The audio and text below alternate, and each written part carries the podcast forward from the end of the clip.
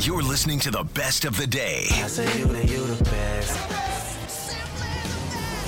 Halford and Brough. Good morning, Vancouver. 601 on a Tuesday. Happy Tuesday, everybody. It is Halford. It is Brough.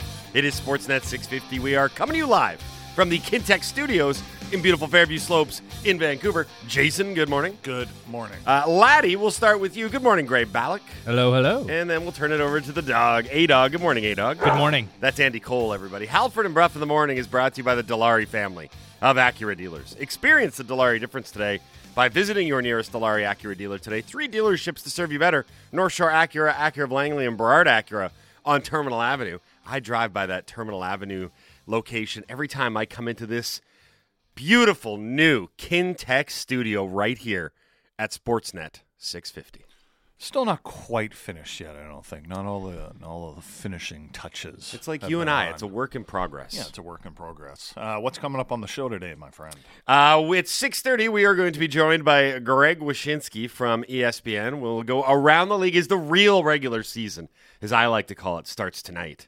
Jason, the real NHL regular season. Not uh, the one that started in Prague. Those bogus European games. Yeah. Those, those points even count, They shouldn't. but they will for the Nashville Predators, who are now four points up on the Canucks. Not that we're counting playoff spots already. So 6.30, Wish will join us. Season preview, NHL season. Not for real, for real, but kind of for real begins tonight. Uh, 7.30, Joe Fan, that is his real name. He is a brand ambassador with WinBet. He is a contributor to Seattle Sports. He is probably the biggest, most diehard Mariners fan that I know. Asterisk, I don't know many. But he was very, very stoked when Seattle took care of Toronto over the weekend. And now they get to open up their ALDS series against the Astros today. Today. Yes. Today. It just Today. starts, starts right away. Is it a day game? Is it a night game? When when when is the Mariners game? We have not one, not two, not three, but four divisional series games in Major League Baseball tonight. 10 a.m. You got the Phillies and the Braves. Uh, 12:30 is going to be the Mariners and the Astros. Uh, the Guardians of Cleveland and the Yankees go at 4:30, and then the one that I'm most excited to watch because it's gonna this is going to be the one the baseball that goes to midnight is the 6:30 start between the Doyers and the Padres. So we'll talk to Joe Fan about all that at 7:30. 8 o'clock. Thomas Drance. Perfect day to have Drance on the show. yeah. Explain everything the Canucks have done to get under the cap. What? Why is so much praise on the internet for being over the cap, but being over the cap in a good way with injuries? Right. I think. Is that right? This is our Stanley Cup. There Do we get be a a banner? banner- uh, there will is be a there banner. a banner? Yes. We'll talk. So And Drancer, where will uh, uh, Klimovich play Exactly. against the Oilers? Because he made the team. Apparently, it's very confusing. if you get papered up for a day to be on the opening night roster and then papered back down and you're never on it again, I feel like there should be some benefit to you. Yeah, you're allowed to tell girls you're like, Yeah. I- I'm in the NHL. Isn't he? Is he married though? Is he one of those Russians that came over and got married when he was Let's like talk- let's- 19? Let's, talk in hypotheticals. I think you're right, but I mm-hmm. don't think he's Belarusian. Do you know I am a hockey player? yeah, I don't know. what Is that- he French? Canadian? Yeah. I'm not, Not sure. even where close. That Not came even- from. Yeah. not even I'll get there. Work in progress. Danila, why are you wearing a beret and Like, carrying your- a your baguette? Russian sounds I know there was talk you could go to the queue, but Yeah, I don't know. He's getting ready. Yeah. Uh, anyway, the Drancer is going to join us to talk about everything other than Klimovich's heritage. We're going to talk about the opening night roster for the Vancouver Canucks and then really how it might change by the time they get to their opening night on Wednesday, of course, when their season kicks off against Edmonton. So we mentioned NHL regular season, the games tonight uh, Tampa Bay and the New York Rangers, followed by uh, the Las Vegas Golden Knights and the Los Angeles Kings, two teams that the Canucks will presumably be chasing for a playoff spot or spots uh, in the Western Conference this year. I mentioned the divisional series in Major League Baseball. Champions League is back. Two big ones today Chelsea and Milan, and then Benfica and Paris Saint Germain. I don't know if you're aware of this or not, Jason, but your favorite name in the footballing world, Mbappe, Kylian Mbappe. There's major rumors this morning that his relationship with PSG is fractured Uh-oh. and he wants out in the January transfer window. Just throwing it out there. Okay. So it's a big show. We are now fully into like the fall season, the autumn season of sports. This is a huge lineup today, right? You got two NHL games as the season gets underway, four playoff baseball games. It's awesome. There's a lot to talk about. you might even have to skip your nap today. nah. Well, Mariners game right in the middle of the day. could I nap between the Mariners game and the Yankees game? We'll see. That's what so it- you were so busy. I know. I got so many things on the go. It who's to say what's going to happen? But what we need to do now is we need to explain everything that happened yesterday. We need to tell you what happened.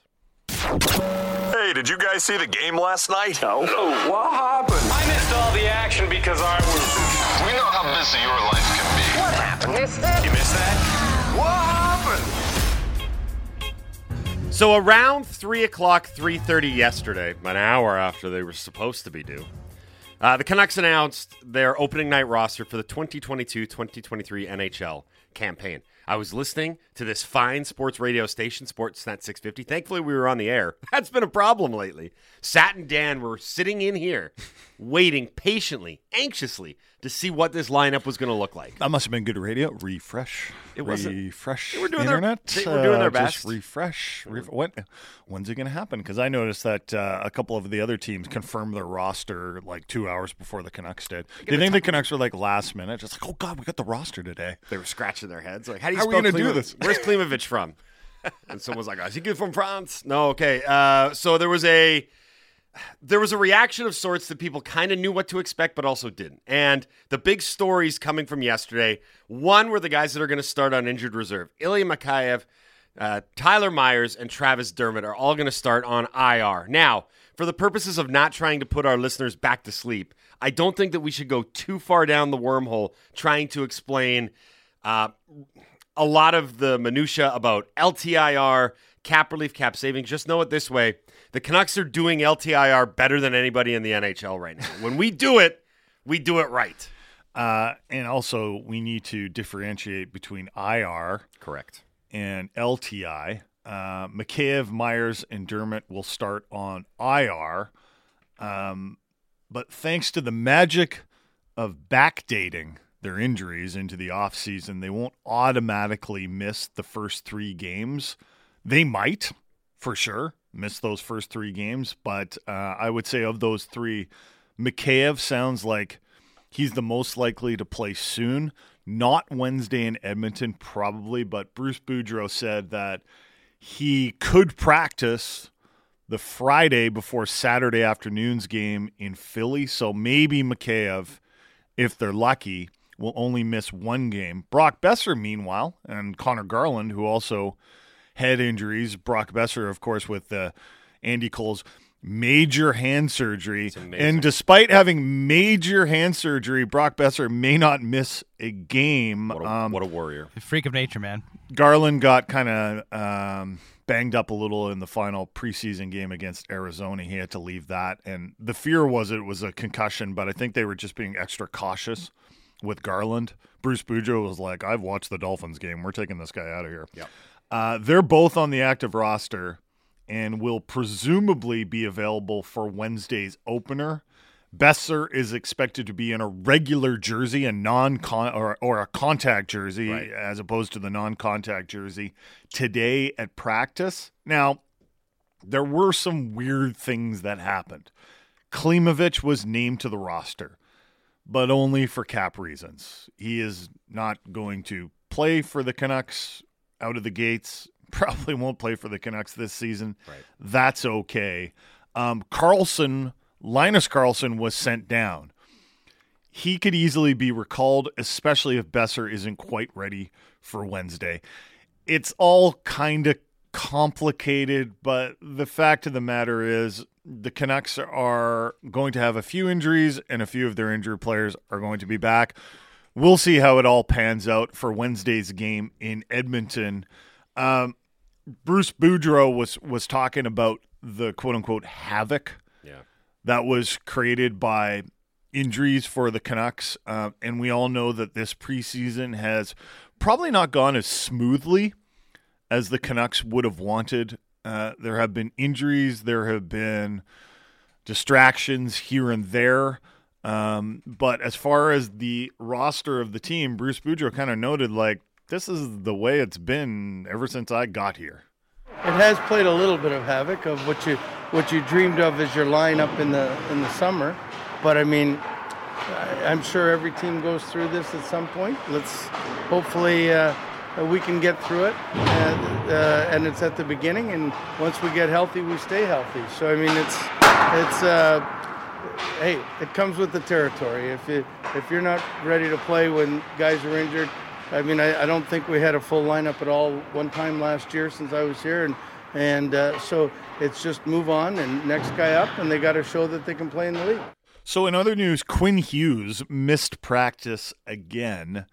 Boudreau said he was under the weather and made sure to reference that it, it wasn't COVID related.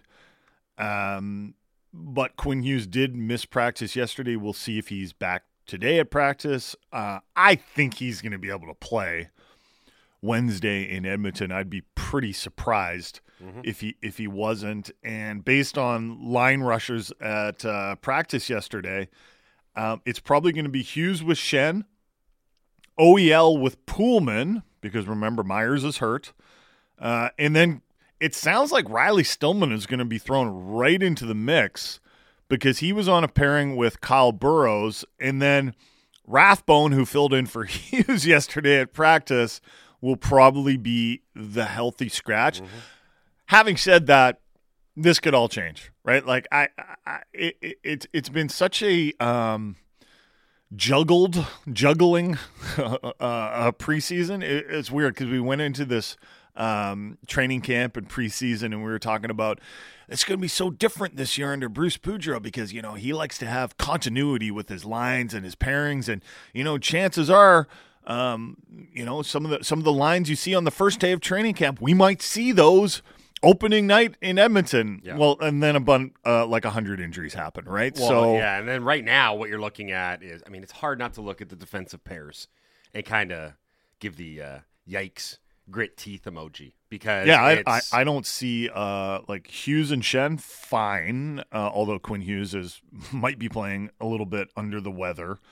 Uh, and then you know OEL Poolman, okay, Stillman and Burroughs. Stillman, yes, he's barely been with the team. I know. And You know? Uh, Riley Stillman ha- is 24 years old and he has over 100 games of NHL experience. So it's not as if you're getting someone that's completely green to the league or what it entails. But you're right. There's no chemistry or continuity. There's no continuity because there's nothing to build off of. He hasn't been here.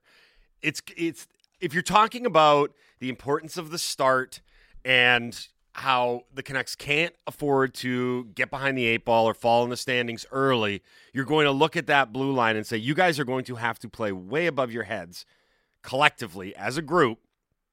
And then I think individually, you're going to have to look at Quinn Hughes and say, son, I hope you're prepared to play 30 minutes a night for the first five games of the year because that's honestly Yeah. what this looks like to me. This is a tough road trip too, right? You, you start in Edmonton. There's a lot of people out there that Are they good? s- see the Oilers as a legit Stanley Cup contender. I, I'm still not sure I love their blue line that much, but man, you, you can't deny the talent. And this was a team that made the Final Four last season. Then you go to Philly, and on paper, that's an easy game. But it's the second game of the season. You're you're on a road trip. It's an afternoon game, uh, and then you play back to back. That's key in Washington and Columbus, and you finish the road trip off with your third game in four nights against a pretty tough team in Minnesota. So the way things are looking right now for the Canucks, like I'd take two and three on that road trip. Yeah, I would as well. Uh, The the back to backs are going to be extremely difficult. I guess the, their other big question that we haven't really had an answer to yet, and I guarantee we won't until they get on the road, is how much Thatcher Demko is going to play over these first five games. You've got to assume that Spencer Martin gets a start somewhere. Yeah, I think he'll play four of the five games. So Demko, that not so Martin. right, probably be Demko. So what you're looking at there is here. Let's start running through the anticipatory nature of this upcoming five game road trip. You're going to have a forward group that has the luxury of depth, but is also going to be in flux. Like we said, is Boeser going to play on Wednesday night for the opener? Who knows? When's Mikheyev going to make his debut? Well, hopefully Saturday in Philly, but who knows? But they've got the pieces to be able to compensate. I would say. Second part of that uh, looks like Nils Åman, and assuming that the paper trail goes correctly, Linus Karlsson will probably factor into this at some point, which is intriguing and a good pat on the back for those guys because I think if you talk about training camp and taking advantage of the opportunities presented, good on those two. I don't know about Karlsson. If Boeser's ready to go uh, Wednesday in Edmonton, Karlsson's not going to play. Yeah. So it, it mostly comes down to the same thing as in the preseason, which is like, is a guy Yeah. hurt? There's your opportunity. Unless Boudreau chooses Karlsson over Hoglander, which is doubtful. Anyway, let's not confuse the listeners any further than they already are. And then on the blue line, it mostly comes down to is this patchwork style going to be able to get them through? I mean, there is the possibility that Boudreau goes into the first couple games of the season having never coached Riley Stillman and not, pro- I, honestly probably not being all that familiar with him and saying this is going to be equal parts audition, this is going to be equal parts sink or swim, Yeah. and then equal parts can we rely on you or can we not? Because if we can't, they would theoretically have Rathbone to bring into the lineup, but there's also another big question mark because he's got such a limited body of work. How do you think NHL level. Rathbone feels about that?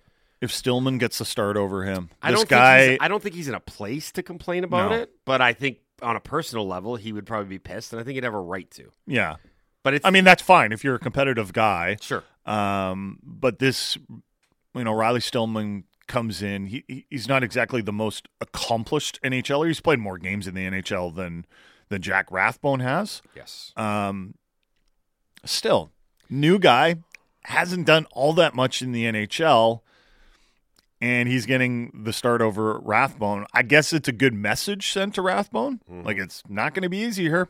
I'm curious to see them together though, Stillman and Bros. Like it's got kind of like a Bash Brothers feel to it. I'm, I'm, They're going to be physical. I'm interested to see Yeah. how it looks. You know, 'cause So they're both two- very physical guys. Two things. One, and I heard this a couple times on reiterated in the station yesterday. I think Durant said it, and I think Sat reiterated it.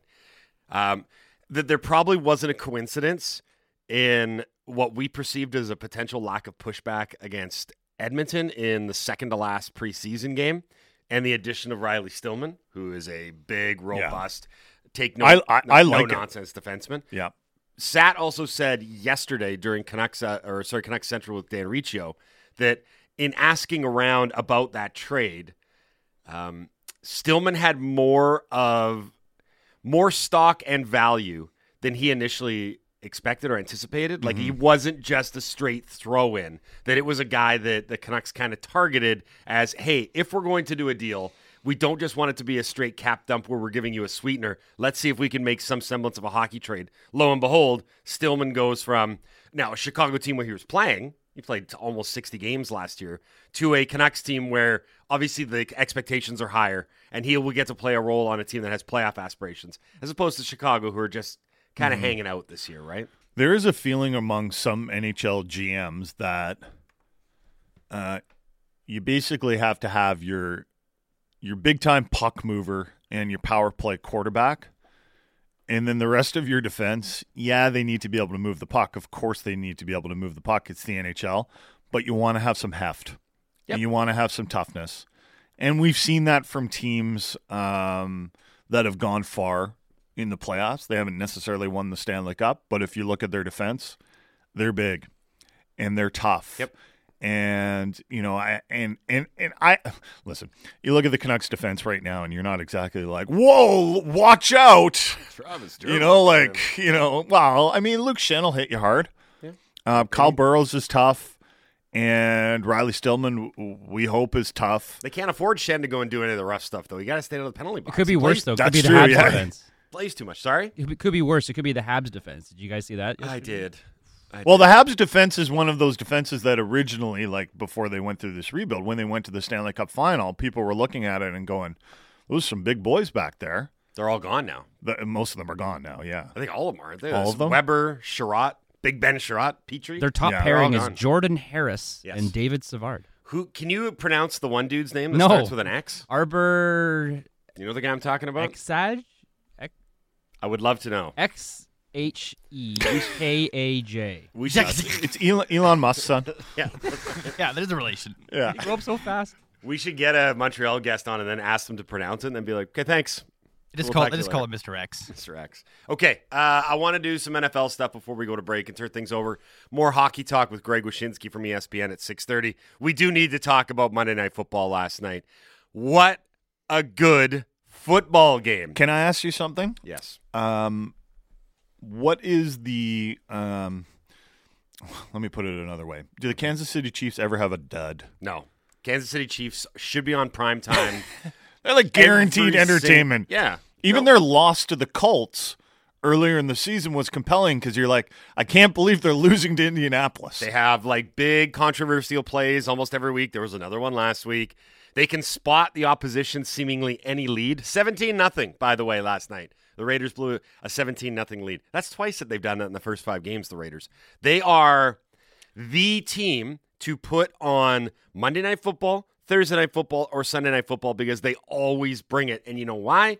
Because Patrick Mahomes and Travis Kelce might be the best show in sports right now. It mm-hmm. is remarkable how good the two are together. Mahomes is Mahomes plays quarterback, and I know we kind of run out of superlatives here, but he plays quarterback like nobody else in the NFL. Yeah. All due respect to Josh Allen, who I think is great, but Mahomes does it in a way that nobody else can replicate. And It's you know unbelievable. You know my favorite player on the Chiefs, right? Because he had a pretty big game. Travis Kelce? Yeah, Yeah. he's incredible. No, he was. Uh, he had seven catches for 25 yards. So they're like, oh, they did a good job of shutting him down. But four of those catches were for touchdowns. It was. It's he. I hi- only catch in the end zone. him and uh, Mahomes have such good chemistry together. Yeah, it's awesome. Yeah, it's great. Now, uh, a couple different big moments from that game last night. By the way, a 30 to 29 victory for the Kansas City Chiefs. Three takeaways. One, the Raiders' decision to go for it for the two point conversion with four minutes left in the fourth quarter after they had scored a long touchdown to make it 30 to 29. Why? Josh McDaniels essentially said in his post game remarks that, and this was fair, uh, the Chiefs t- had a quote, lot of uh, momentum in the second half. I'm like, oh, you mean when they were erasing your 17 point lead? Yeah, Yeah. they did. He, without saying it out loud, he assumed that if we gave the ball back to the Chiefs, they were going to score. So they, the, the Raiders were going to need another score anyway. And if that's the case, do we just try and go for a lead here and hope that maybe Mahomes throws a pick or something? The, the problem, the Or flaw, that, or that we can win it if the Chiefs score too quickly. That Right. we can win it with a with a field goal. Still, it was a bad decision. it wasn't a good decision. And I, I think the bigger issue that I had with it is if you're going to take the risks and have the cojones to make that call, mm-hmm. why not go for something a little bit more deceptive than an inside zone handoff to your running back and then plow it into the line? I mean, he nearly made it. Yeah, I know, but I felt like the way that they were throwing the ball, because Davante Adams and, and You're David damned if you, you on on plays that you don't make. I'm sorry, but it, it seems to me when I read social media and I hear I hear hot take artists like yourself, I love a take. it's like it's like you're damned if you do and you're damned if you don't. Because um, how many times? Uh, wow, it's a sh- it's short yardage. Just run the ball. Just make it so. And then if you get complicated and you have something more complex, like you're arguing for here, and and you and you have a bad play, then like oh they they outthought themselves. Like the key is basically just call a play that works. but here, but I'm saying, I think you're if going to get second guess regardless You of are. what whatever play you call. That's that's the one beautiful thing about the NFL right now is with the increased use of guys going for two pointers and the increase in going on fourth down is Yeah. it it makes it so easy to have arguments because the argument is so black and white. It's either you go for it or you don't, right? And then you can have And then you have the argument over the play that you ran if you do go for it. it's per, it's it's sports radio manna from heaven. Anyway, that was one of the things that happened yesterday. Uh, the other thing, I don't know if you saw it or not, but two consecutive days now in the National Football League and two horrendous roughing the passer penalties. The one last night, Chris Jones for the Chiefs got a sack on Derek Carr, and it was a strip sack. So he actually knocked the ball loose, and in going to the ground, scooped the ball with his left hand and put it into his chest. A remarkable defensive play, like a great defensive play. Yeah. You should be getting nothing but kudos. Except Chris Jones got a 15 yard rough, roughing the passer penalty. Mm-hmm. And the worst part now, The worst part is though, is, come on, it was on Derek Carr. yeah, well, that's, I mean, he's good. I'm just kidding. I, like, you know what? Uh, he was really good yesterday. I think you but- need to win a Super Bowl in order to get like terrible calls. Well, I mean, like Brady's the other day. That was because he had seven Super Bowls, so you can't you can't even breathe on him. Well, no, you can't. You can't though. But uh, that's two straight days, and the Brady one was bad. Like you and I talked about it yesterday. The, Br- the Brady, one was one of the worst calls in NFL history. and this one is on the heels of that. Not as bad for sure, but not roughing the passer. Plain and simple. The biggest issue that they got right now, they're not using instant replay to go back and check some of these. Yeah. Because right now, if you look at if you if you were able to do a replay of the Grady Jarrett tackle on Tom Brady from from Saturday, for sorry from Sunday, there's not a person alive that would have looked at that and upheld a roughing the passer penalty. There's Yeah. no way, but they're not doing it. No, they're not, they can't review roughing the passer, man. We can't do this. What was I your thi- third point? Uh, third point was Davante Adams after the game. I, I he shoved a cameraman to the ground. He is going to. But he apologized. He was like, "Sorry." I don't know if that's going to cut it somehow. They're already talking suspension for Davante Adams because Yeah. it was it's just a, it got caught on camera. It's it's gonna be it's going to be a suspension, I would imagine. Mm-hmm. Because if there's one thing you can't have doing, it's having angry players running off the field, pushing over civilians on their way to the tunnel. Uh, Greg Wyshynski is going to join us next, but I wanted to mention that the Chiefs' next two games, they're uh, tasty, as Halford would say. Yep. Uh, at home to Buffalo next Sunday, on the road in San Francisco the week after that. So the next two Chiefs games, hopefully they're as entertaining as last night's. Greg Wyshynski, NHL Talk, coming up next. Halford and Brough, Sportsnet 650. This is the best of Halford and Brough. Download the full show through Apple, Google, Spotify, or wherever you get your podcasts. You're listening to the best of the day.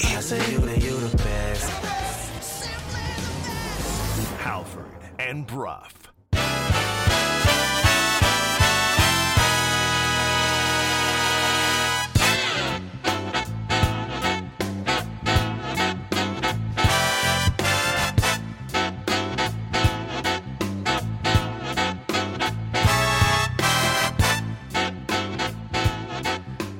Seven oh four on a Tuesday. It's a big band Tuesday here on the Halford and Brough Show on Sportsnet 650. Halford and Brough of the Morning is brought to you by the Dilawri family of Acura dealers. Experience the Dilawri difference today by visiting your nearest Dilawri Acura dealer today. Listen to that brass go. Brass is a metal. I'm loving it. It's like we planned it. You, you timed that out really well, Mike. You know what else is a metal? Anything that they will accept at North Star Metal Recycling. It's true. What else do they accept? Metals. Metal? I'm not. I'm. We have to do a live read at the end of this hour, so I'm gonna. I'm gonna keep it a surprise, a secret, Okay. if you will, about what else they accept at North Star Metal. Heavy metal? Yes, heavy metal. Um, by the way, thanks to the listeners that texted in and said something is rotten in the state of Denmark is from Hamlet. I'm actually shocked that we have listeners that that knew that. I was shocked that we had a producer that knew it was Shakespeare. I have to admit, I used to act Shakespeare back in the day, in my did you? acting I, days. I I could not. Bart on the beach, baby. Really? Yeah, I did. No, really, I'm serious. You were an actor. I was an actor back in the day. I did not know What this. what what roles did you play? Tybalt in Romeo and Juliet. Bottom. In He was the Night's he was the butler, right? Right? Tybalt. Come on, man. look, look who I'm working with right now. Listeners, help me out here. I honestly, I'm, I'm by I, myself on an island. I, I I remember reading uh, Shakespeare in high school. It's not And- for everyone. Mm-hmm. And of course, this was pre-internet, so like I needed the Cole's Notes books. Yeah. Like I was like, I don't. This is not English. I do not See, understand what is going on here. I had to read it like ten times in order to get the gist of it. I know it's hard. The trick with Shakespeare is to get someone to talk talk to you in Shakespearean as if they're speaking normal English. Can you do that? Well, not on the spot, but I'm just oh. saying somebody better than me. If they were to speak good Shakespeare to you, but they would just speak like I'm speaking to you right now, then Right. your brain would be like, okay, I kind of get the gist of what they're saying. I may not know every single word, but I understand the point they're coming across. Is it because that way you're not reading it in verse? Yeah, exactly. Like, I mean, all the best Shakespearean performances I've ever seen in my life have been. It feels like I'm just hearing somebody speak normally. Right. So, that, and that's kind of the trick to it with most people. Yeah, I still don't understand it though It's- because yeah, I there's a know. lot of words that I don't use in my. No, for sure. It's it's Right. it's not for everyone. I Yeah. really want you to do the voice now. Do, I- I- I- do the Hamlets. You can't tease us like no, Yeah. Andy. no, come on. But My- in it's- this but is a but long- in but in Klimovich's accent. yeah, Are you going to the French Canadian League? Again, he's Belarusian.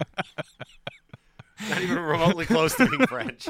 Something rotten in the state of Denmark. we need to ban accents on this show. Yeah. We do. None of us can do. We that. do. I know. It's poor, just to put it mildly. Okay, what do we we wanted to dive back into the Canuck stuff this segment? I thought that's what you were setting up while Andy and I were were. What were you doing here? How could I set up anything? I was researching in Hamlet. I was, I was I'm like, how do I pivot off this? And then I was like, because I know he's going to do the Klimovich impression at the end of this. No, uh, Vancouver Canucks opening night roster is set until they change everything up and send some guys up and send some guys down. Klimovich was uh, on the roster as of yesterday. We'll see what happens today. The Canucks practice at 11 o'clock today at UBC. I, I assume we will get more answers to whatever questions we have left because again, remember the roster was not announced till about three or three thirty our time yesterday. So practice was done and dusted.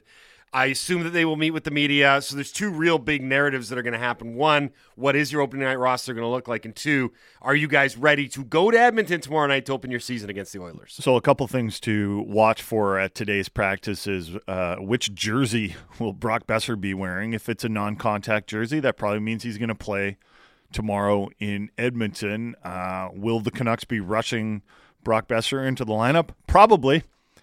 And the other question will be Is Quinn Hughes practicing today? Uh, he's been under the weather the past few days. The Canucks have told him to, I don't know, go to the drugstore and get some cough syrup and get and get better because we're going to need you, buddy. Right. Uh, so we'll see if Quinn Hughes is ready to practice, even if he's not at practice. And I wonder if the Canucks might be like, hey, take a few extra days because we don't want you giving everyone the flu or whatever you've got. Uh, Boudreau was uh, sure to say that it's not COVID, but still, you don't want something going through the room this early in the season.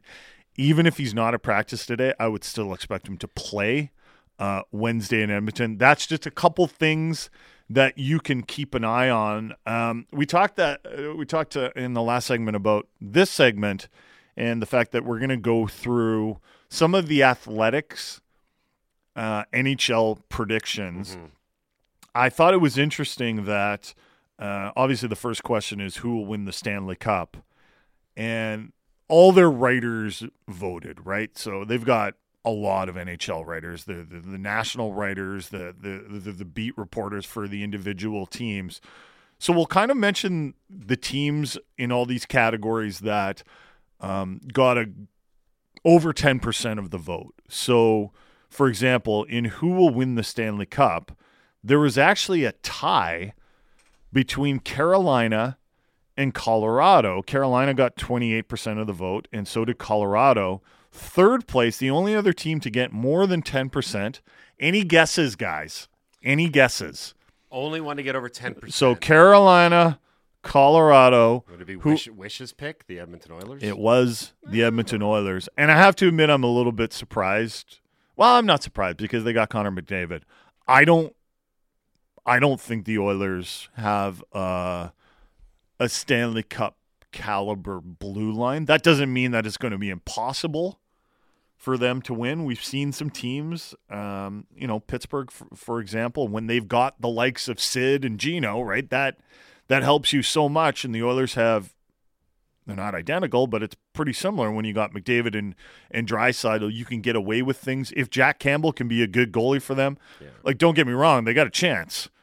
They made it to the Final Four last season, but they weren't really competitive with Colorado in that series, So it was- considering they got swept. It was a sweep, and there's no other way to look at it. Now, uh, Wish was talking about Colorado, and you were talking about Colorado as well, in different terms, but the same idea. Or will they be a Stanley Cup contender yet again? The obvious answer is yes, because they're the defending champions. I think the most interesting thing with Colorado, and it was funny, I was just pulling up the article on my phone. One of my favorite authors, Phil Hay, writes for The Athletic. He covers Leeds, interestingly enough. He said, Someone once wrote that full bellies breed gentle manners. The pinch of famine makes monsters. So I'm wondering if you can apply that to Colorado, because Wish kind of alluded to it. It's like when you win, you have to acknowledge that there is a sense of contentment, right? Now, everyone's hungry and everyone's dying to get back on top of the mountain. You know, I think the Colorado Avalanche as a group are obviously going to be striving to go back to back. Nathan will- MacKinnon doesn't strike me as the type of guy that's like, and we're good here. He's never hungry because he's always eating all of that. What is it like mung bean pasta or whatever it is that he eats? Anyway, uh, for me, I honestly I know Carolina's been a chic pick for a while, but Carolina to me is the team that ticks enough boxes to where I think that this could be the year for them. Yeah, I they were my pick last season. yeah, and I think that what they've done in adding, honestly, adding Pacioretty and Burns for nothing is a very, very significant thing. And I think that the way that they've devised this, Is Brent Burns still good? I, I, think guess we're going to find out, right? Well, I, here's the thing. I think that he's so unique as a player, Mm-hmm. uh, and I think he be, he can become so valuable in the postseason Yeah. because of his versatility. Like you don't have to play him 24, 25 minutes a night anymore, but he's such a weapon on the man advantage, and he just gives you a different look. God, you could play him at forward if you wanted. He used to hmm. do that. Pacioretty is a built-in trade deadline acquisition. And they framed it as such. They've told anyone that'll listen, hey, the injury is bad. We're obviously not happy about it. We prefer to have Max all the way through the year. But when January, February rolls around, we're going to add a guy that is um, a perennial 30 goal scorer, and they've got that little added bonus that they picked up Paul Stastny for nothing. And Stastny and Pacioretty have always had a combo. I think that team for me They're getting is the most com- older now, right? I think that team for me is the most complete team in the NHL when. Complete, but do they have that killer instinct led by like who's their leader? Who's their leader? Who's the who's the leader? Because in Colorado, you're kind of like you know that Landeskog is the captain, right?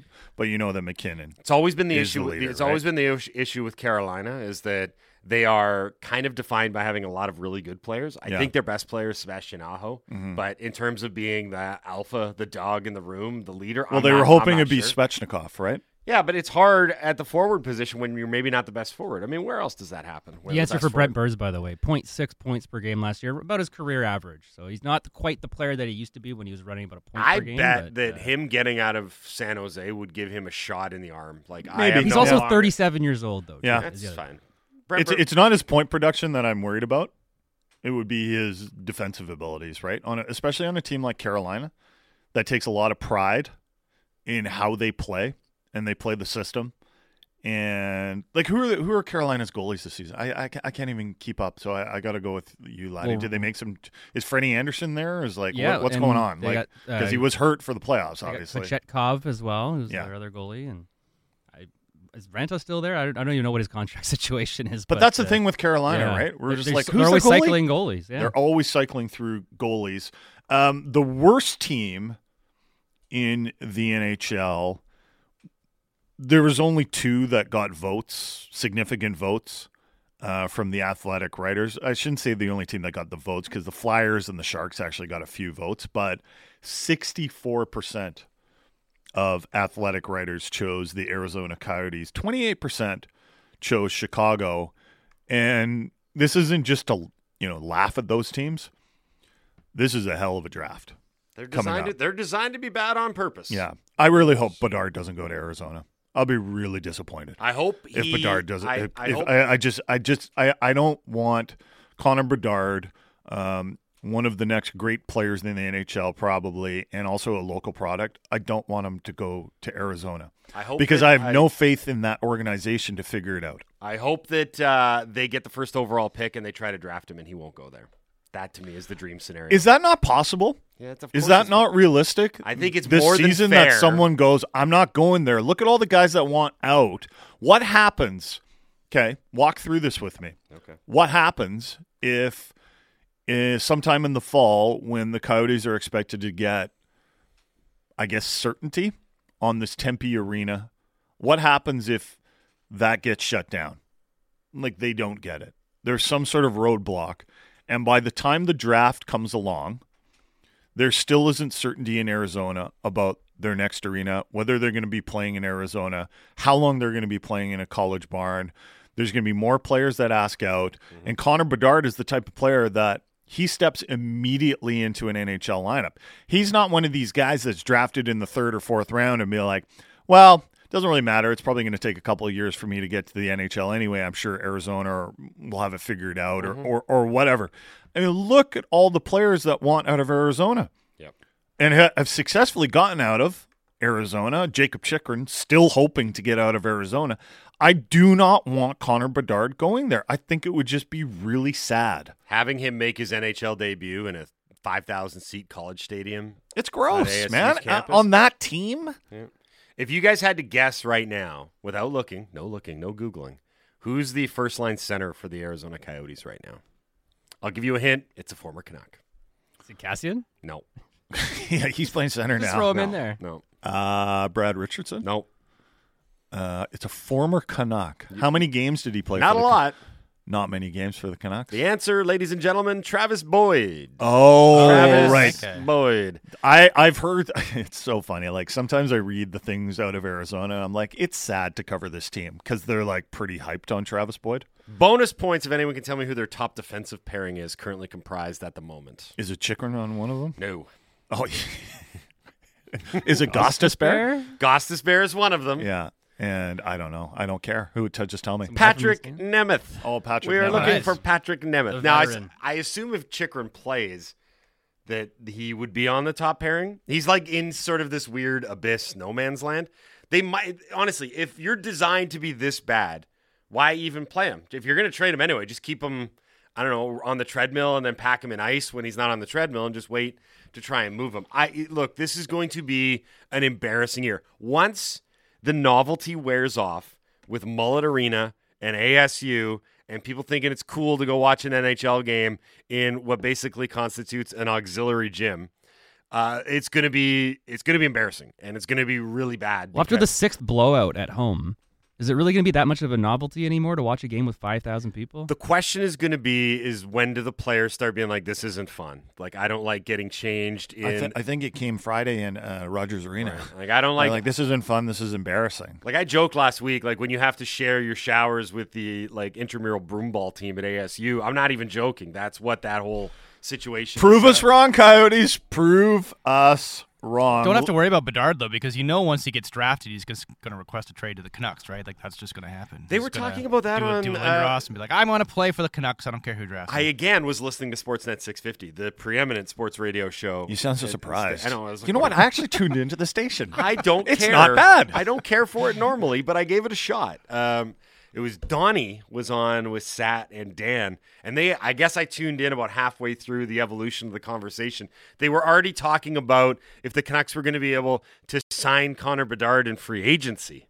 What? I was, I was like, "What year are we in? What's, what did I just miss?" skipped ahead. Yeah. And Donnie was talking about how like previous stars that were from BC and from the Lower Mainland didn't want to sign in Vancouver. I'm like, Connor Bedard's not even in the NHL yet. I feel like we're Yeah. light years ahead of where we should be. Uh, Let's I already- talk about how he's going to hold out from Arizona and refuse to show up after they draft him. I think I've got a an extra soft spot in my heart for Connor Bedard because his favorite Canuck was Tyler Motte. It's awesome. How awesome is That that? is amazing. He's So like, I like this guy. I'm Yeah. like, this, this is like this is a guy who will, uh, you know, he's being touted as, uh, you know, the next generation of you, you know, Sidney Crosby and, and and Connor McDavid, like the next great Canadian player. Is like, I like that Motte guy. yeah. Well, you admire people that can do things that you can't do. So maybe he wants to be more of a defensive. Well, but that's why that, no, I'm I'm serious. That's why I actually liked it. Yeah. I'm like, so he admires players that Work hard. probably don't have as much talent as he did, but work hard, grind, and you know, like do do the little things because like eh, eh, the the star players need to do that too. We just when they do it. We just take it for granted because it looks so easy for them to do those little things. Uh, the dark horse Yeah. to contend for the cup. This is going to be an interesting category for Vancouver Canucks fans. Uh, there were four teams that got over 10% of the vote. Dallas led the way with 33%, New Jersey at 20%, the Canucks with 18%, and then the Sens, who a lot of people are talking about is going to be this team that takes this big step this season. And who can blame everyone for saying that with some of the moves that they made this offseason? We're at 15%. Uh, I don't want to talk about Dallas because I find them extremely boring to talk about. It's because they I are think- extremely boring to talk about. I think New Jersey is interesting, and obviously that was the the team that Wish and Wish is a Devils fan, but I don't think he was playing Homer there. Um, I think he was. Uh, you know, if you look at this New Jersey team, they've been trying to build something for a while. Uh, goaltending is going to be a question mark. I know Laddie likes what they've got in the goaltending there. Um, who's it again? Vitek Vanecek Right. Okay. So and Blackwood. and Bla- and Blackwood's still there. Um, but the Canucks getting eighteen percent of the vote, I, th- I thought that was interesting, and and because this is a dark horse to contend for the cup. This isn't just, hey, who was a team that missed the playoffs last year that you think could make the playoffs this year, right? Dark horse to contend for the cup, and we've said it a few times. If you look at this lineup, you've got down the middle, Elias Pettersson, JT Miller, Bo Horvat. That's good. Especially if Elias Pettersson takes a real step this year and JT Miller doesn't take a step back and Bo Horvat stays with the team and he's Bo Horvat. Uh, he's pretty consistent. You've got one of the best goalies in the NHL in Thatcher Demko. and a legitimate young number one defenseman in Quinn Hughes. Now, obviously, there are question marks. There are question marks about the rest of the blue line after Quinn Hughes. There are question marks, I think, for me, and maybe this doesn't get out league wide, but there are question marks for me about the forward group and whether there's enough two way ability. Just kind of the overall hockey IQ mm-hmm. of the forward group. But on paper, if you were to look at this team as an outsider and you don't, you know, you're one of these people that watches the Canucks all day, you're like, wow, look at the look at the three good young players. You got a center, a defenseman, and a goalie. They tick a lot of boxes without question. And a coach that people like. The issue, of course, is that after Quinn Hughes on the defense, is it just falls off a cliff, right? And that's going to be the big X factor for me. Did you have? Uh, I never put the Canucks in. I feel like we cover the team too closely to put them in like a, a dark horse category. I feel we know exactly what they are, or more specifically, we have ideas of what they're going to be. Like, I'm not sure how the season's going to go, especially at the early parts, but I know where their strengths lie. I know where their weaknesses are. And if they fall short of their goals, I think I know why that they will. Um, eh, when I was going through it, and you probably will disagree with me on this one because I don't think you're as big of a fan as I am anticipating to be. I think a legitimate dark horse, and I'm not joking, to maybe even make a run in the playoffs is Nashville. I look at that team, and you want to talk about ticking boxes. You can say they had, I believe it was three guys that scored 40 goals last year, so you're not worried about what's going on up front. On defense, they've got a Norris caliber guy in Roman Josi, and they added Ryan McDonagh to make them even better. Ryan McDonagh on a free, basically, to steal a soccer terminology. And then they've got Juuse Saros and Nat, who I would is it fair to put Juuse Saros and Thatcher Demko in the same conversation about Yes. value and importance to their team? Yes. Right? So I'm looking at that team and I'm saying, as far as teams that no one's talking about that might be a lot better than we think, I think it might be Nashville. I like the Canucks down the middle more than Nashville. so do I. Uh, one of the teams that I think, uh, you know, this team made the playoffs last season. So, um, yeah, but I still think they'd be a dark horse. Uh, LA. I think LA's on the rise. You'd be very interested Um, to see how much of a boost that Kevin Fiala is going to give them, just in terms of being a more dynamic offensive team. Can Quinton Byfield take a step this year? I like their two way ability down the middle with Kopitar and Danault. That's I think that's this is just a team- one-two punch. This is for a team- versatile centers. Yeah, this is just a team that can play good, solid hockey. So LA for me is is is a dark horse contender, and of course I hope I'm wrong about that because that's going to be one of the teams that the Canucks are fighting for a playoff spot. If you look at the specific division, you know I know, I know a lot of people over the last few years have kind of ma- made fun of the Pacific Division and said, "Nah, it's not very good." But now you got the two Alberta teams that are Stanley Cup contenders mm-hmm. in the eyes of most people. Uh, you've got Vegas, which I think will probably bounce back this season, assuming they can stay healthy, and also assuming there isn't anything weird going on in that room, right? And they get the goaltending. Goaltending is going to be a massive factor there. But I think if you look at the talent there, man, that's still a good team. You still got a lot of talent there. You got the Kings, as mentioned. And then the rest of the teams, like Anaheim, might be better this season. Anaheim, Anaheim has so much young talent that you never know with them. Yeah. They seem to have a, a, a habit of starting out well, and maybe John Gibson is a, is a big part of that. And then they kind of, they're, John Gibson's like, I'm tired I played too much. and they kind of fall off. Uh, San Jose and Seattle, I don't have much hope for, especially San Jose. Maybe Seattle can be a little bit better this year, but it doesn't seem like it just doesn't seem like there's a lot of urgency in Seattle to be really good right away. Um, I think that they're going to be more dynamic than last year just because they have Matty Beniers in the lineup. Yep. And that's going to be a far cry from last year where it was kind of uninspired for long stretches. But I think you've I think you've assessed the division accurately. Like I, I think your assessment is pretty bang on. If one of those teams in the lower half does surprise and push for a playoff spot, it's going to be tough because I think that there's four legitimately good teams, and where the Canucks fit is going to come down honestly, to how much Thatcher Demko can play and how effective he can be, because I think he's going to be the biggest difference maker as to whether this team makes the playoffs or not this season. Uh, we might get into a few of these other categories at the Athletic. Biggest disappointment, first coach fired, but we've run out of time in this segment, and we want to talk to Joe Fan about the Seattle Mariners, who kick off their series with the Houston Astros today, this afternoon. Uh, obviously, an upset of the Blue Jays. Game two was incredible uh, from the Mariners' perspective, a disaster from the Blue Jays' perspective. Uh, so we're going to hop on the Mariners bandwagon coming up next with Joe Fan on the Halford and Brough Show on Sportsnet 650. This is the best of Halford and Brough. Download the full show through Apple, Google, Spotify, or wherever you get your podcasts.